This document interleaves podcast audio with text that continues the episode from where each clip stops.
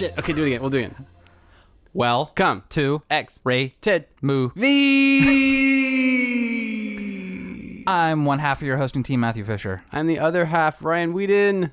We are two guys that used to date. Now we don't. Nope. We just get together every Monday and talk about movies. Pretty much exclusively, but not. We're not exclusive. It's funny. Before we hit record just now, we did spend a, a large amount of time talking about movies. we really did. off off the record. We spent like 90 minutes talking about movies, and I'm like, oh, are we ready to start this podcast now? That's funny. I have something to tell you, Matt. Is it that Margot Kidder died today? Time stamping our podcast. That's right. She did. 69. Sexiest age. You think her and Richard Pryor are up in heaven arguing? Is there arguing in heaven? I mean, I feel like that goes against the grain of what heaven's all about. Yeah. If you've been married to someone for like 60 years and like, you know, your your wife dies and then like you pass away and you meet up, are you still going to bicker like an old married couple in heaven? Yeah. Good question. But what if you enjoyed the bickering? Is it really heaven if you can't bicker? Yeah. Wow, Yeah. logical fallacy heaven. Straighten out your know, story, God. This religion thing seems cooked up. That's right, Pope. I just unraveled your whole story here Look out, Catholicism. because Matt Fisher just found that thread and he is tugging it. Apologies to all of uh, our religious listeners. Our devout Catholic listenership. Just uh, bask in the glory that we are wrong. What uh, What was your favorite Margot Kidder role? I'm gonna go with Black Christmas. Oh, okay. Super sad story for her. Yeah, she had sort of a She had some mental problems. Yeah, she she was like fully manic depressive mm-hmm. and like was homeless for like a week or something. Like just Yeah. had a break, and I hear she got you know her act together. You know, got the right combination of medication and and you know therapy, and you know got her feet on the ground after that. But That's good. yeah, Take care of yourselves mentally, everyone. I don't want to find out that you're in some person's backyard. uh, yeah, Margot Kidder. I mean, she really was like the best Lois Lane. I like Amy Adams. She's not Lois Lane. Fucking what's her name? What was her name? I don't even remember what. that- Kate. Uh, was it? Bo- was it Bosworth? Ba- ba- ba- Beckinsale? Bach. Ba- Bachensworth. yep. Whoever she was, she should have been played by Parker Posey.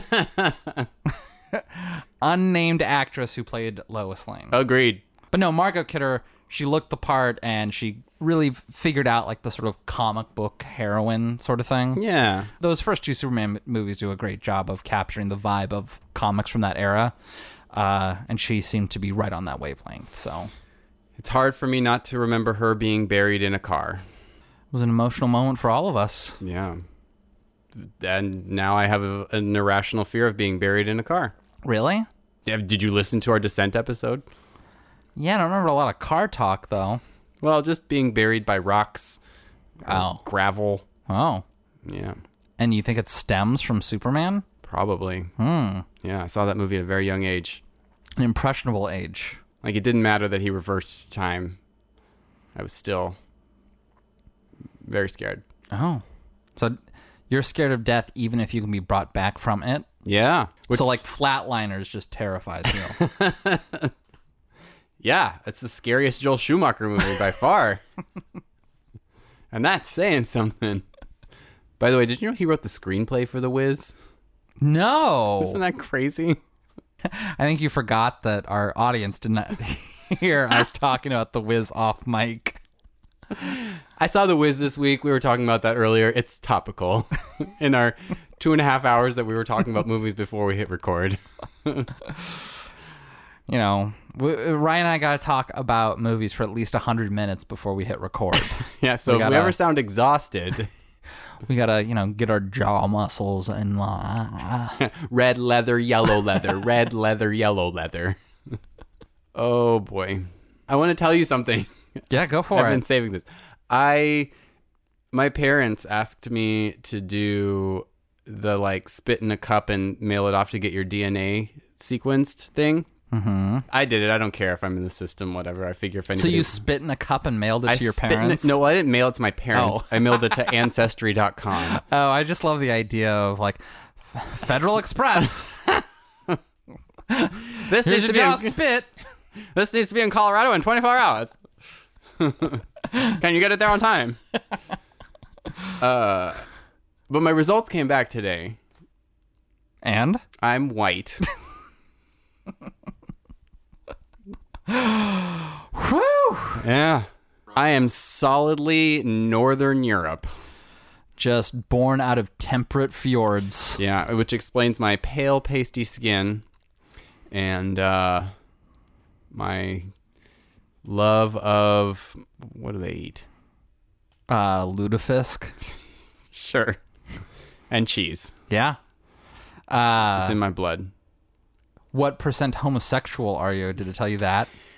It did, but you had to pay extra to find out. Yeah, and you're like, I already know, 69%.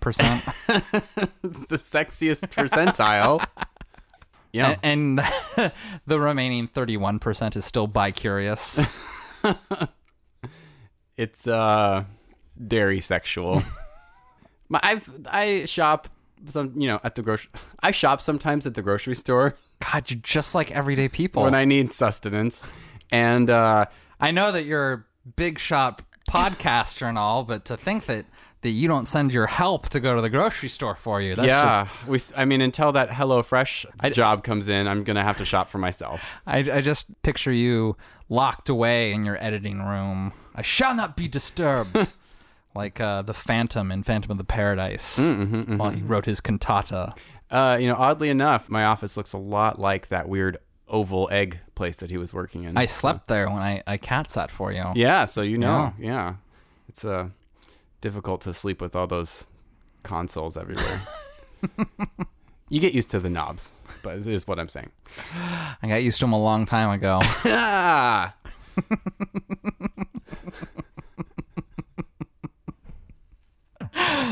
oh, that tickled me just right.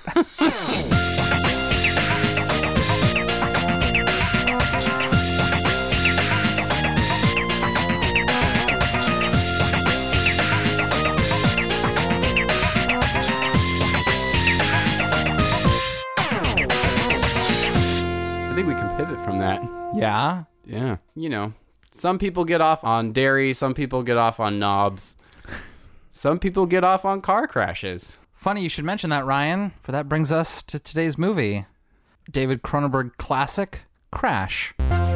It's a movie about, uh, I don't know if I'm pronouncing this right, symphorophiliacs? Oh.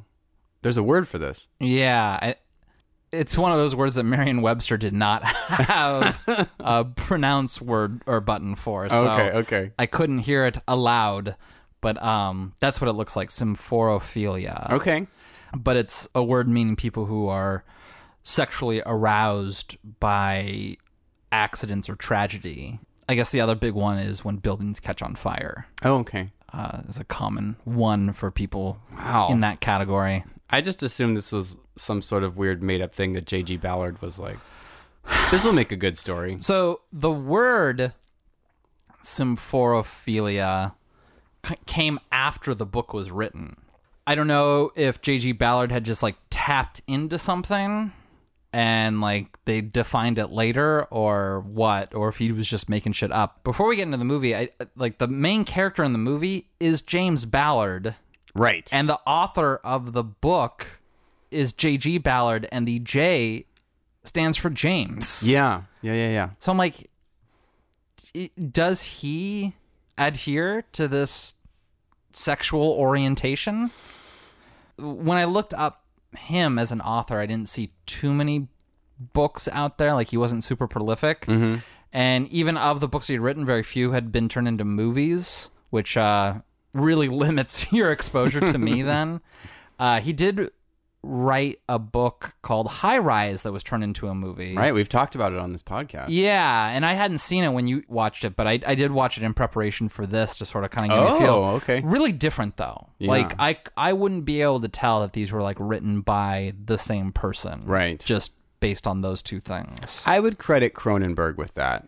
I you know, I, I think so too because in the movie High Rise, I think they took more dialogue directly from the book. It seems like a much more straightforward sci-fi concept. Yeah. Whereas this movie feels like he took some of the ideas that were presented and took it in a different direction. Yeah, because the dialogue seems a little sparse. David Cronenberg can write dialogue pretty well. Like Yeah. if you look at The Fly or you look at Videodrome, his uh, male leads are hyper articulate. Yeah. Like they are they got motor mouth going on. and this is not that way at all. So I feel like that must have been a conscious decision to keep the dialogue very minimal. I mean, I don't want to dive right into it. I There mean, is a scene. I, I'll dance around it so we can get to it later. There is a scene that the first time I saw this, I was like, "That is the some of the worst writing, the worst sexy writing I've ever heard in my hmm. life." And I just wrote it off as like David Cronenberg is obviously on drugs or doesn't know what he's doing. Mm-hmm. uh, but then this time, when I saw it, I had to think like, "No, he did that on purpose, mm-hmm. and there's got to be a reason for it." So I to think I know which scene you're talking about. I had to think about it, and when we get th- let's let's arrive at it naturally. I don't want to just Yeah. like jump into that. So, I mean, a synopsis of, of this movie is actually kind of simple because it's not like a really heavy plot movie. It's essentially like some people who have a certain type of fetish for crashes. Uh, in, in the beginning, like they kind of incorporate plane crashes, and then it kind of narrows down to car crashes. But it's just this like cabal of people who fetishize being in car crashes, seeing car crashes, and it excites them sexually. And this specific fetish just leads them down dangerous roads. I, I mean, you don't need to see see a movie to know if if that's what gets you off. like you're gonna get some scars. Yeah, it's a weirdly amorphous movie in a lot of ways. I mean, It really is just sex and car crashes for a lot of it yeah, it's a hundred on the surface. Uh, it's an hour and 40 minutes, and it's just kind of that. There's definitely a lot more to it than just that, but not in terms of plot. Like there's Yeah. subtext to it, and there's sort of David Cronenberg's feeling on sexuality in it. sure. But the movie, and we'll talk about when when we get to the end, is sort of like this thing only leads you in one direction. I'm looking forward to talking about this movie with you because I have a lot of really half-baked thoughts. Okay. I don't know. I don't know. I trust David Cronenberg. He's he's a very capable director. Has made very many movies that I, I enjoy, and I think that he knows what he's doing. So it's hard for me to just write this off as like what a weirdo. and I really tried to make a lot of connections, meaningful connections, and and I I have some half baked ones. We'll, we'll we'll get we'll talk to about it, but so when I was watching this, I felt like this was the philosophical opposite of say the sacrifice. okay, So when we were talking about the sacrifice, you were talking about like, you know, you have a problem where it's just like a white guy telling me like this is how life is. Sure. This is how the world works, blah blah blah. And I feel like this is the opposite where it's like this doesn't tell you anything. It just asks a bunch of questions. Yeah, and the onus is on the viewer to put those questions in context. And that's a bold move i feel for a director to to just throw a bunch of stuff out there and let the audience piece it together. It's not really like judging either. I feel that it's not necessarily about people who are sexually attracted by car crashes as, as much as it is about like people who fetishize something. And it could be anything, but it just in this case, it is a very uh, destructive thing. yeah i mean this fetish the way that cronenberg portrays it it's like it's like a beyond gender beyond just yeah. like standard attraction uh They're almost like attracted more to cars than to people. and it's like the being in the moment because we we do see James Spader and Elias Koteas kiss Yeah. Uh, and probably more yeah uh We don't get that in the NC-17. we get uh Rosanna Arquette and Holly Hunter, Right. uh, feeling each other up, mm-hmm. and yeah, it just kind of seemed like while there might be gender preferences, there's no line. Like James Spader playing the character James Ballard, yeah. he doesn't rigidly conform like to only having sex with women. I guess I should say. Yeah. And in uh, the scene that I think you're referring to, Should we just do it? Let's just deal with this. This is a it's a troubling scene. well, I mean, she's talking about him having sex with Vaughn, Vaughn. uh, Elias Koteas, Uh-huh. and it's not like it's killing his boner exactly. No. And the it's okay, the words she uses make it sound so unsexy. It's Oh, not yeah. sexy talk. She says like I- n- semen and penis and, And anus. anus. Can you imagine what his anus looks like? Describe it to me.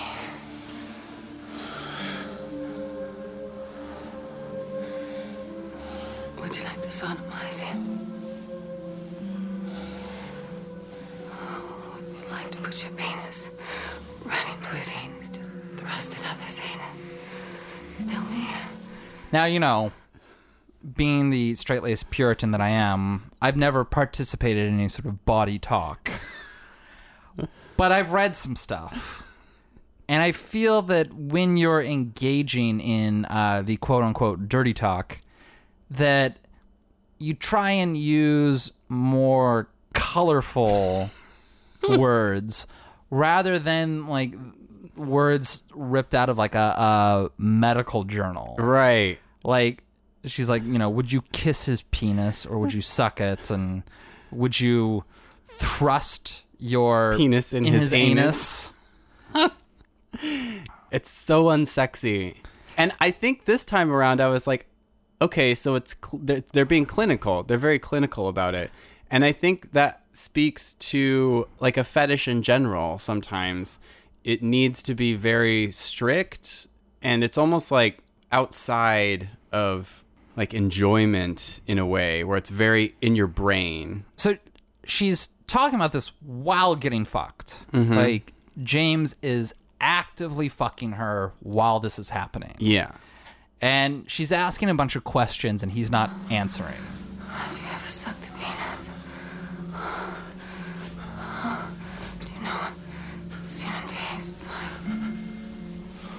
Have you ever tasted semen? It's working for her, definitely. Yeah. It's not exactly throwing James off his game though either. Yeah, so that's it's kind of interesting because it's like, is she saying that stuff?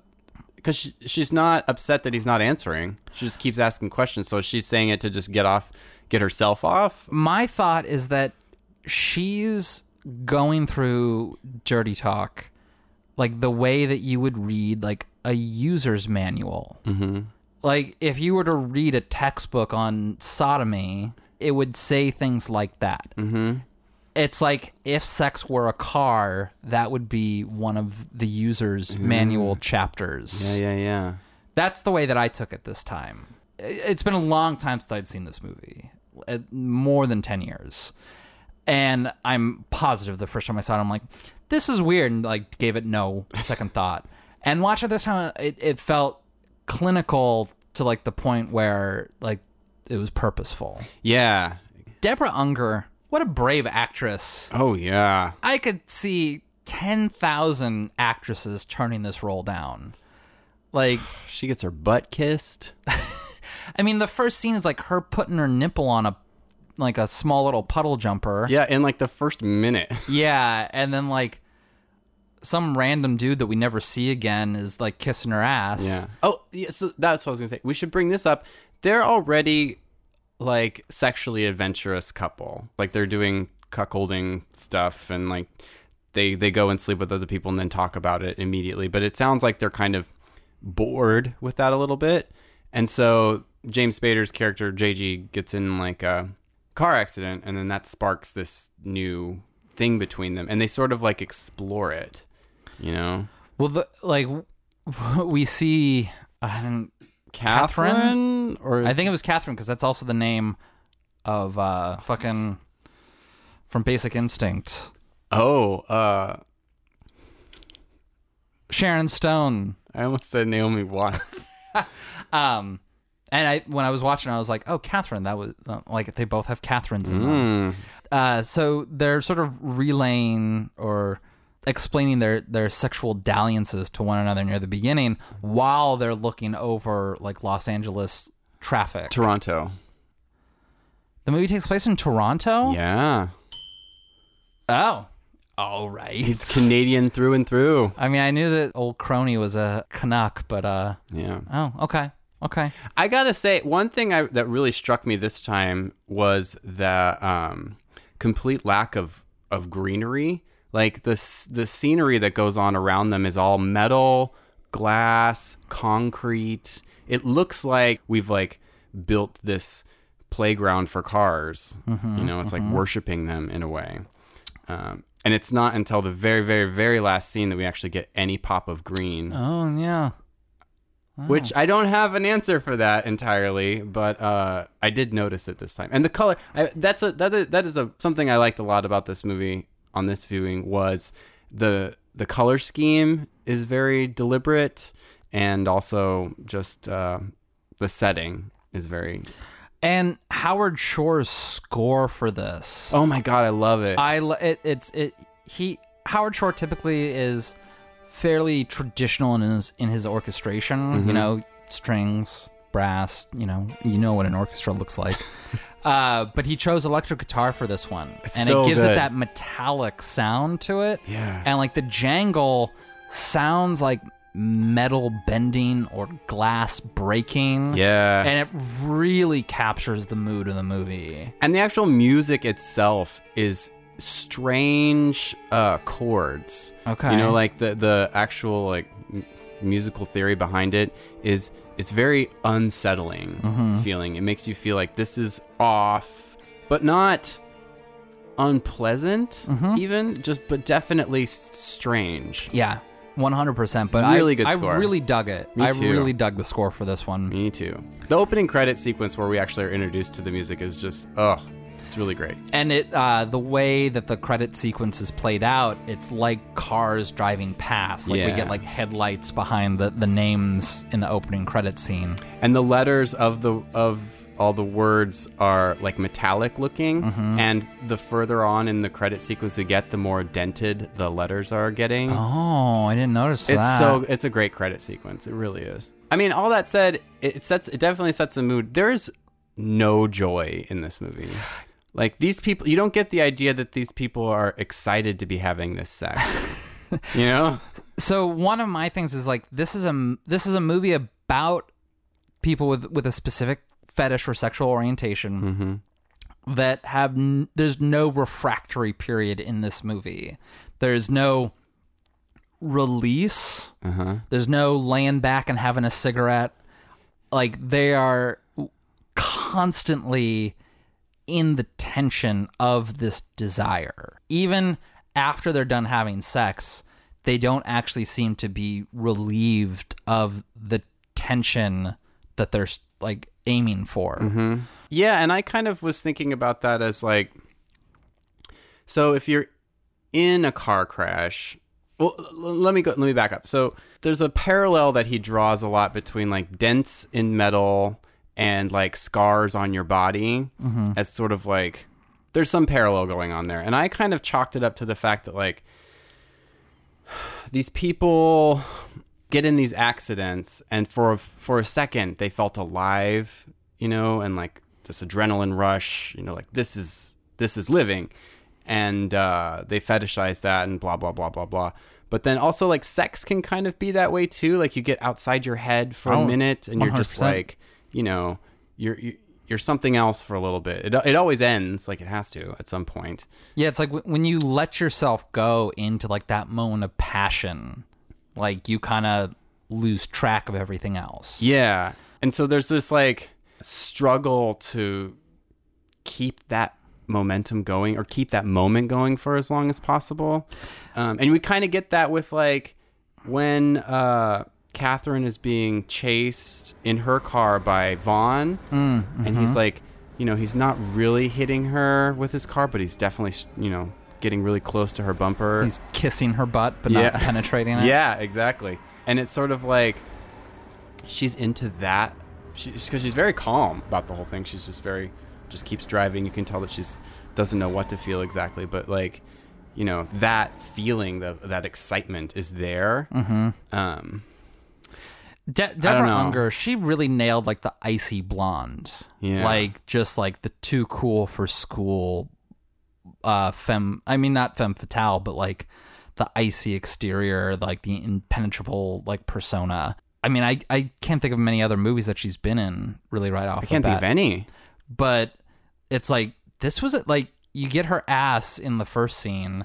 And then the second scene when she's hanging out with James Spader on the balcony, like you see her ass again. Yeah, she just pulls up her skirt. Uh, you get full pussy shot uh, when they're going through the car wash, which I so the car wash scene. There's like no dialogue, but there's so much to unpack that like I honestly feel like we're in over our heads here with with a scene like that. It's hard too because I mean we, we've mentioned this. Like the the movie is literally people having sex and then there's car crashes. Yeah, It's it's it's hard to express how interesting this movie can be if you if you look past the surface level of it because that scene is insane. yeah. I agree with you. and the sound of it is insane because like you're there it sounds like they're really going through a car wash and it has like the weird sounds mm-hmm. and you're seeing like the brushes or, or what i call uh, when i was a kid i used to call them uh, the tentacles Okay, yeah. uh, as they're like going over the car and but the way that deborah unger because it's deborah unger catherine uh, vaughn and james they're all in the car and it almost seems like Catherine's not into it, but it it's like she's emotionally shutting down. But it's it's not a rape scene either. But there are parts where she's like taking Vaughn's hand and like pushing him away, Right. Or seems to be trying to struggle out of it. right? But I there's not a point where I, I would say that she's not enjoying it. It's just it almost feels like she only wants the visual of the car or the the sensation of the car. She doesn't want to feel Vaughn or see Vaughn. She wants to see the car. Yeah, and like she's almost more into the actual objects, like right? Like she's not actually into the experience of the crash, which I think Holly Hunter's character by comparison absolutely is. So, uh, so this is one thing that I wanted to ask you, and, and I think the scene is set up to ask this question. When we're introduced to Holly Hunter, it James uh, and her collide, Right. car accident. Her husband gets out of his car through the windshield into James's windshield. You get the impression that he was like standing on the front passenger seat, and as soon as they hit, he like launched himself through. Well, so James and I don't I didn't take down Holly's name, D- Doctor Remington or something. Right? I don't know. they make eye contact in that car accident Yeah, and she starts struggling for her seatbelt and rips open her, her blouse or her shirt. Mm-hmm. And then the scene cuts. And part of me is like, was her shirt being ripped open an accident when she was trying to get her seatbelt off? Or was it that like her sexuality was like overtaking her and that she was like doing it as an act of sexuality? I think B. Yeah? Yeah, I think she was just so turned on. Maybe a little combo of the two, but mostly B. She was just so turned on because that theme, I guess you could call it. I don't know, leitmotif of a woman exposing one breast, mm, like mm-hmm. goes throughout this movie, and it's it's almost always a sign of I am I'm hot now. you know, like it's that's it's in the first minute when uh, Catherine puts her boob on the On the on plane. the plane. It's in the car wash scene. She pulls it out, and we never see double breasts in this movie, which or well, we do, I guess, but um. A lot of times it's just one getting pulled out. And Rosanna Arquette has like that brace, and there's like uh, Just it, it circles one breast, but not the other. which to me kind of speaks to the uh, clinicalness that we talked about earlier, where it's like, well, if you know how one works, you know how the other one works. You don't need to see them both. You know what I mean? Sure, sure. That's what I was thinking. I don't know if that's proper or not, but uh, But that scene that we're, we're where we're introduced to Holly Hunter and she she pulls her boob out, that's one of those scenes where I'm like, this, this is asking a question and not giving us an answer, and that's how I feel so much about the movie that it's it's asking something and it it never gives us an answer, which maybe plays into the theme of not providing relief uh, mm-hmm. because these characters are existing in like a constant state of sexual excitement almost and they're not getting that release. So maybe cronenberg is is asking the audience these questions and not giving us answers in a in a way to sort of you know make us in that same mindset can they even ever get the release that they want other than like death? Well, that that that plays into to the ending. Uh, w- when we get there, I guess I think the last line of the movie kind of plays into what you're saying there. Well, then, while backtrack a little bit, still focusing on Holly Hunter's character. What do you make of them watching the crash test videos? Oh man, that So scene is it sticks in my mind. I like how it like the tape player like jams up, Yeah. like right before the crash, and Holly like stands up. She's like, "Where? Where's the remote?" Like- the way that like she stands up, starts rustling around. It's like me when I drop my McFlurry spoon. Now, I, um, where, where is the, uh, I'm, I'm, I'm sure we see this again in slow motion. Closer, I mean.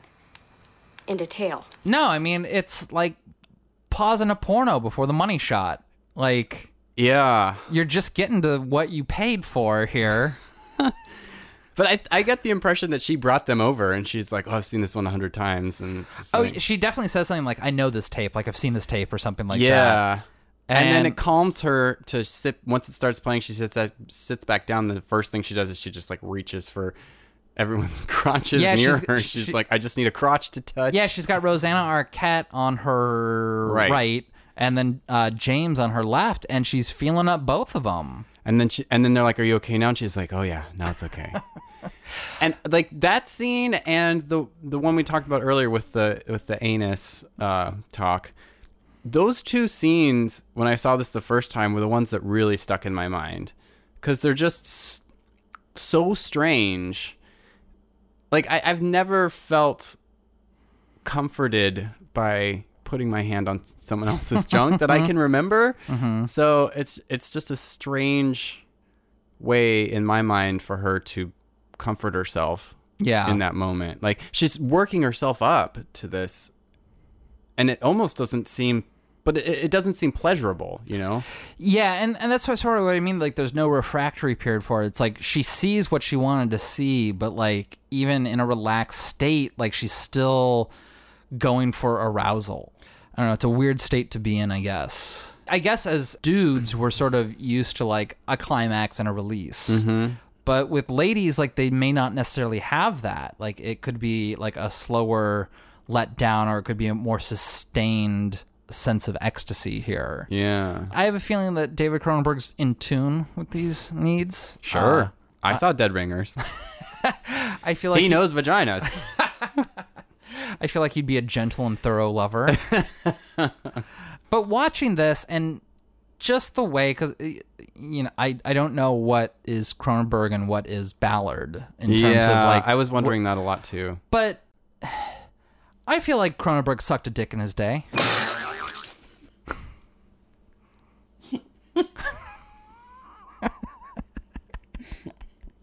yeah, you got some rosé coming out your nose there.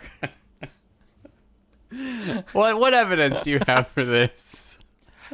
Well, it's it's I mean, it stems from a this movie aside, I would say that Cronenberg is GGG. Sure. That that he's whatever you throw at him, he's probably up for. Uh, Did- do you think he did it as research for this movie? No. What? Maybe Naked Lunch. That's where he's like, I really need to get in this mindset. I think Cronenberg uh, he is open to all avenues of pleasure.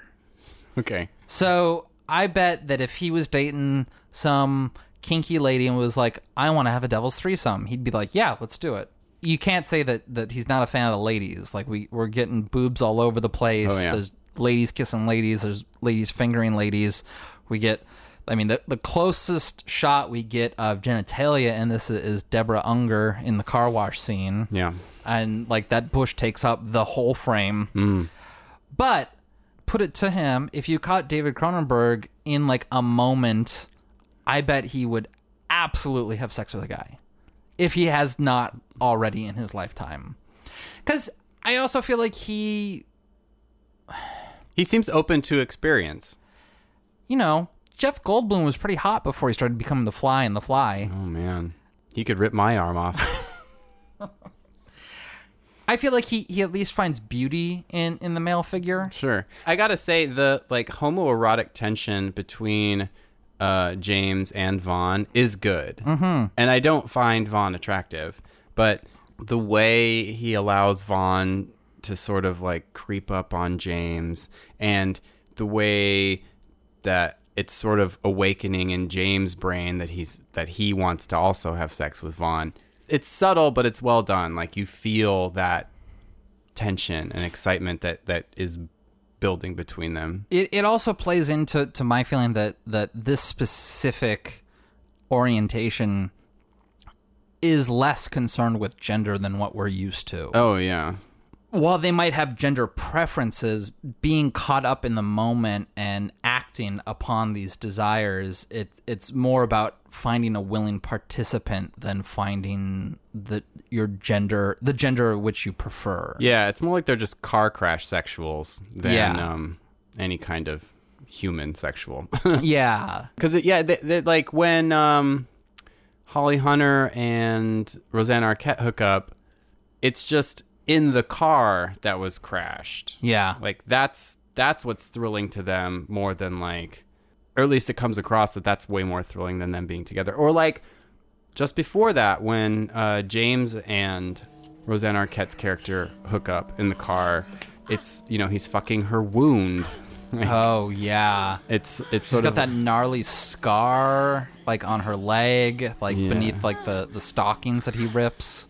For her, I'm imagining it's about like a memory of a car crash. So it's like him having sex with that part of her is like bringing her back into that moment Yeah, a little like, bit. like the uh whatever piece of metal initially ripped through her flesh. Yeah. Yeah. And, and so that goes back to what I was talking about with like scars and dents in cars kind of being the same thing, like bringing you, it's a reminder bringing you back to that moment. Mm-hmm. We also, we also see tattoos in this movie, which is a type of, you know, scarring.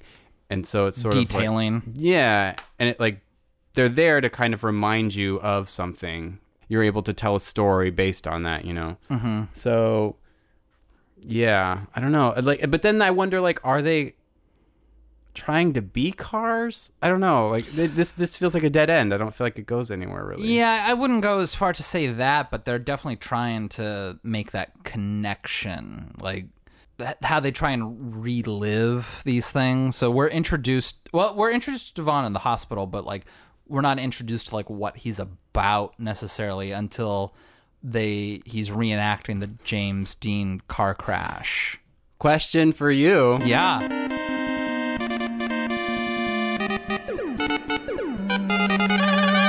Would you pay money to see a car crash scene like that? I'm gonna go with no. what? I'd just be worried. like I would I would pay upwards of twenty dollars to see something like that. Wow. I mean, they they they stress that they're not wearing any padding or helmets, and that their safety is purely in the hands of the stunt drivers. And, poof, I don't know. I mean, that one stunt driver gets pretty hurt. But and this goes back to my like, there's no refractory period. They they get him out of there. The the Department of Transportation breaks up the whole party. we go back to uh, Seagrave's place. Uh, that's where we meet Rosanna Arquette's character, and his uh, Seagrave's wife is there, and they're like, I'm sure it's concussion. Well, we're familiar enough with that then, aren't we? But they immediately start going into like, oh, next we want to do the Jayne Mansfields. Right. And he's like, oh, I want really big tits. Out to here. So the audience can see him get all cut up and crushed on the dashboard. he's still suffering. he has not recovered from the accident that he was just in. He takes a hit off the dube and he's like, let's talk about the next one. Yeah.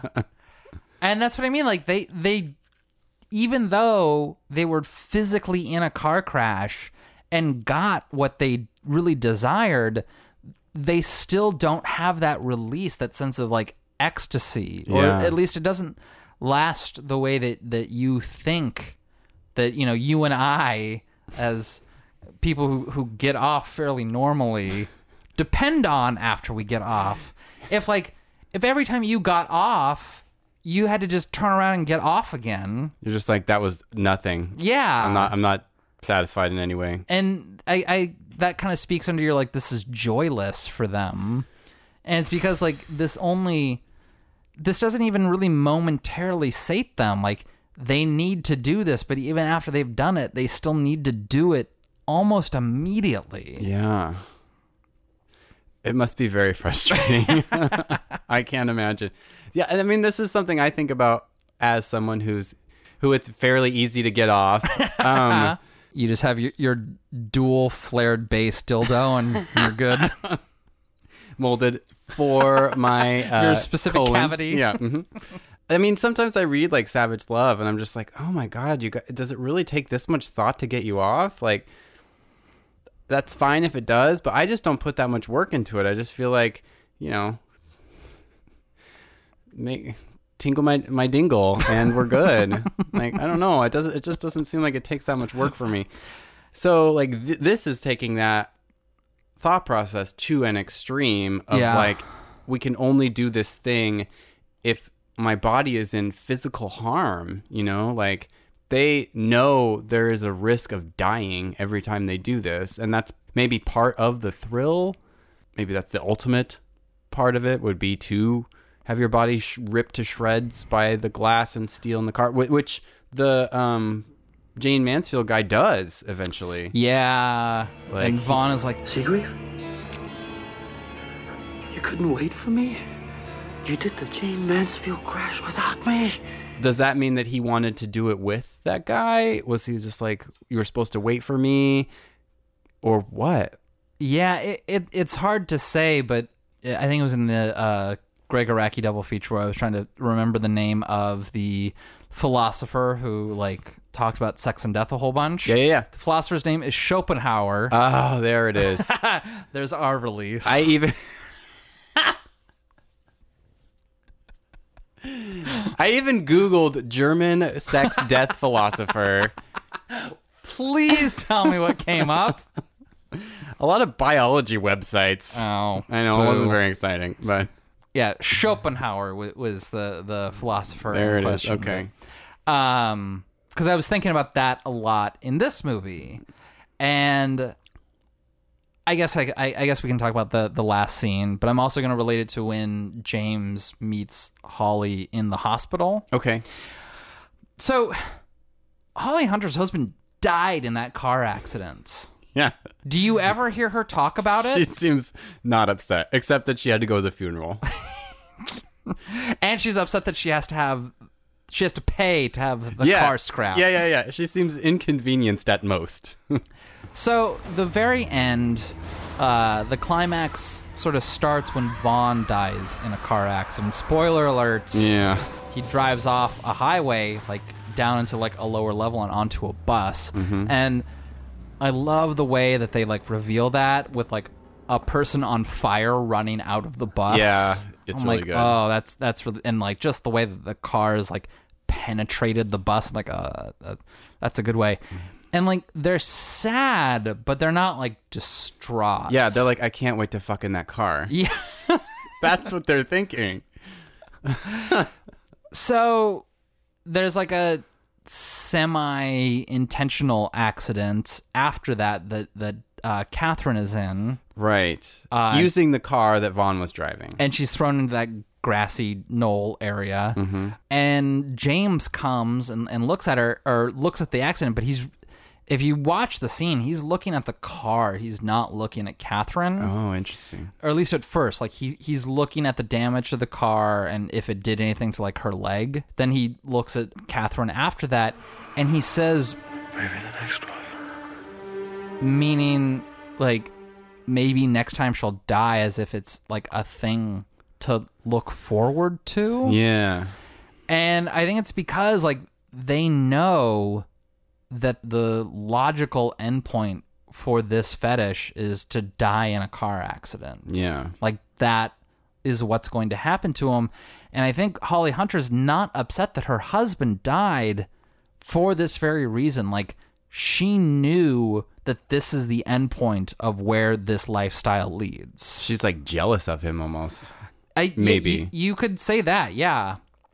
Because I mean, I don't know. It took her what a day before she started fucking James Spader. Well, and also, I mean, that last line, maybe next time, is also mirrored at the very beginning of the movie. It's bookended by that because after they're they're talking about their cuckolding scenes, Yeah. she's like, "Did you make her come?" And he goes, "No, we were interrupted." And she goes, Poor darling.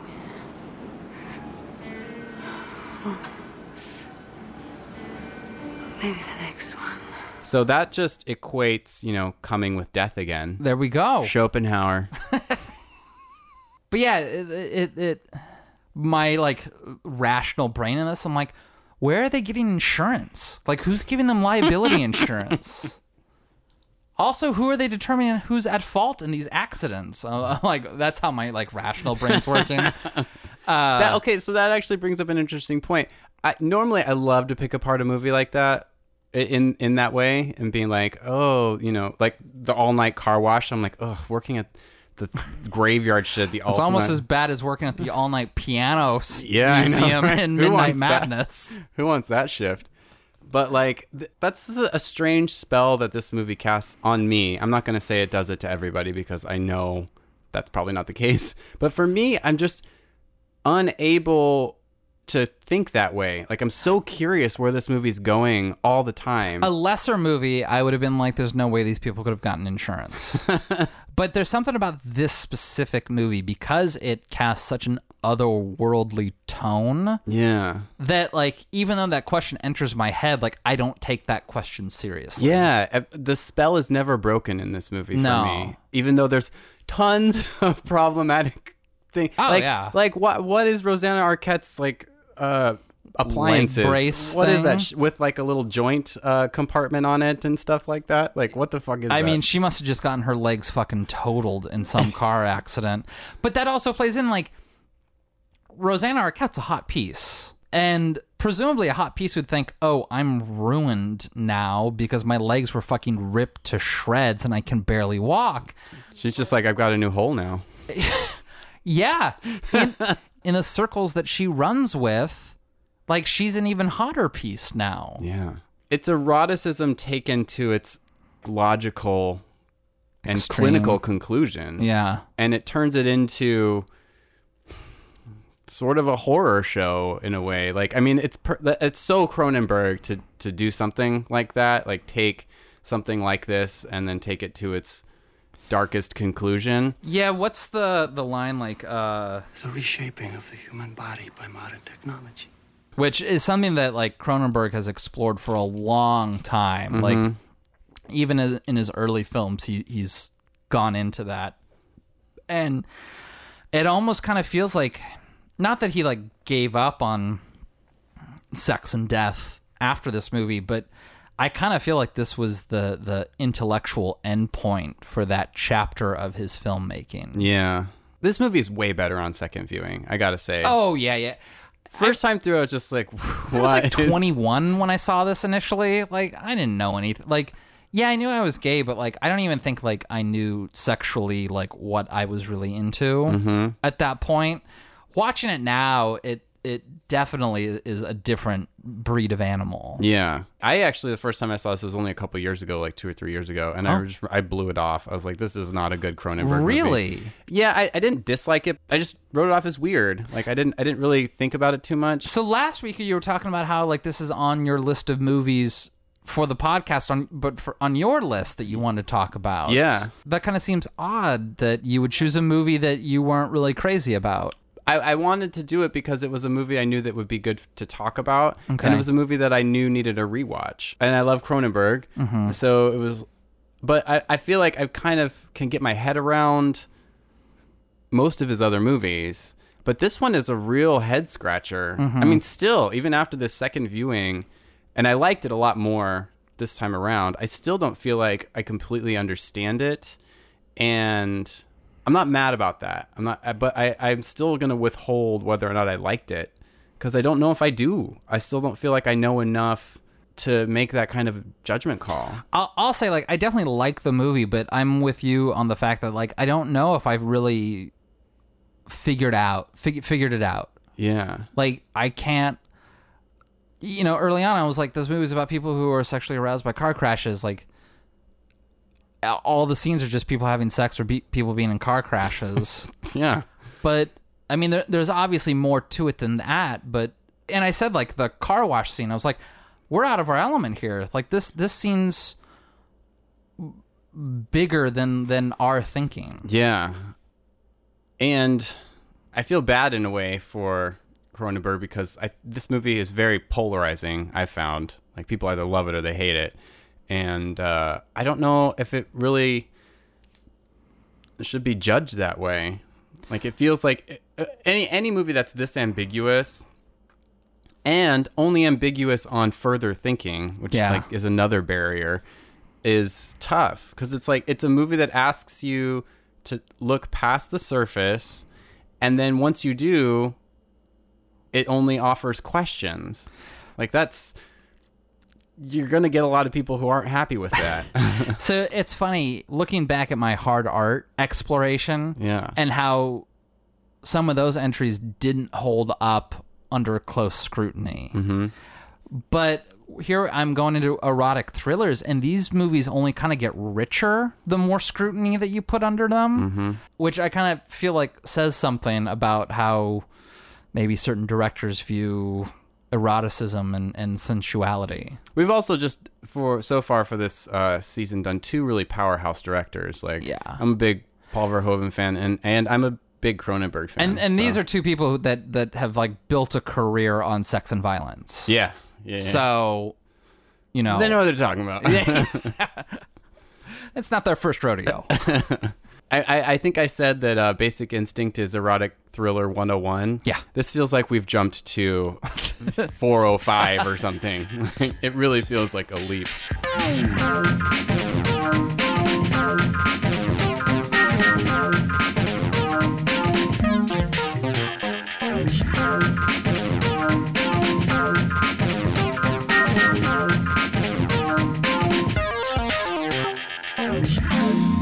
Guess just a couple final notes. At the very beginning, when uh, Mr. James Ballard is having sex with that camera girl, uh-huh. he's rimming her. I can't think of a lot of movies where a straight guy's rimming a woman. Does it even happen that often? yeah. As someone of the homosexual persuasion, it happens pretty often where I mean, we're from. it's like level two. yeah. You've made it to the underground level of Super Mario Brothers.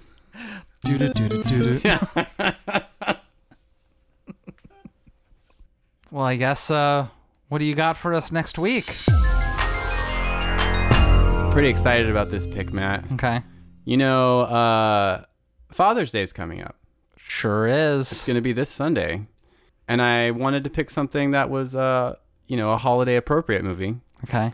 So I'm choosing World's Greatest Dad, the Bobcat Goldthwait Oh, movie starring Robin Robin Williams? Williams. Okay. Yeah. I know you've seen it, but uh, I'm just gonna ride this dark comedy train, I guess.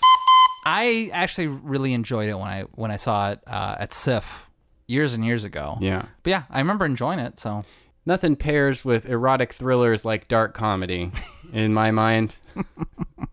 I could have done Let Sleeping Dogs Lie, but that feels uncomfortable in a uh, season of erotic thrillers. I don't know that one. Oh, that's the movie Bobcat Goldthwait made before World's Greatest Dad about bestiality. Oh, Jesus. Don't want to bring that into the mix here. Okay. Cool. Cool. Cool. Cool. Let's plug our junk and get the fuck out of here. Go to our new website, xratedmovies.com. It's got literally everything we've ever done. There's pictures of us, Two so of you can see how white I am. Follow us on Twitter at xratedmovies. We tweet sometimes. Yeah, we Tweet respond to tweets. Yeah. Throw your words at us via Twitter. Follow us on Facebook at Rated X Movies. Hmm. You can also throw words at us there or give us any of your emoji likes that you want. And if you want to contact us directly, x.rated.movies at gmail.com is the best way to do that. Hmm It's private and personal. wow, it sounds like you're going to be subscribing to our slash flick or something. That that's gonna be our Chuck Tingle, isn't it? Like banged in the butthole by x.rated.movies at gmail.com. What have you done to me? What is this season? oh, man. Okay. All right. Thanks for listening. We'll see you uh, next week for World's Greatest Dad. Bye. Bye.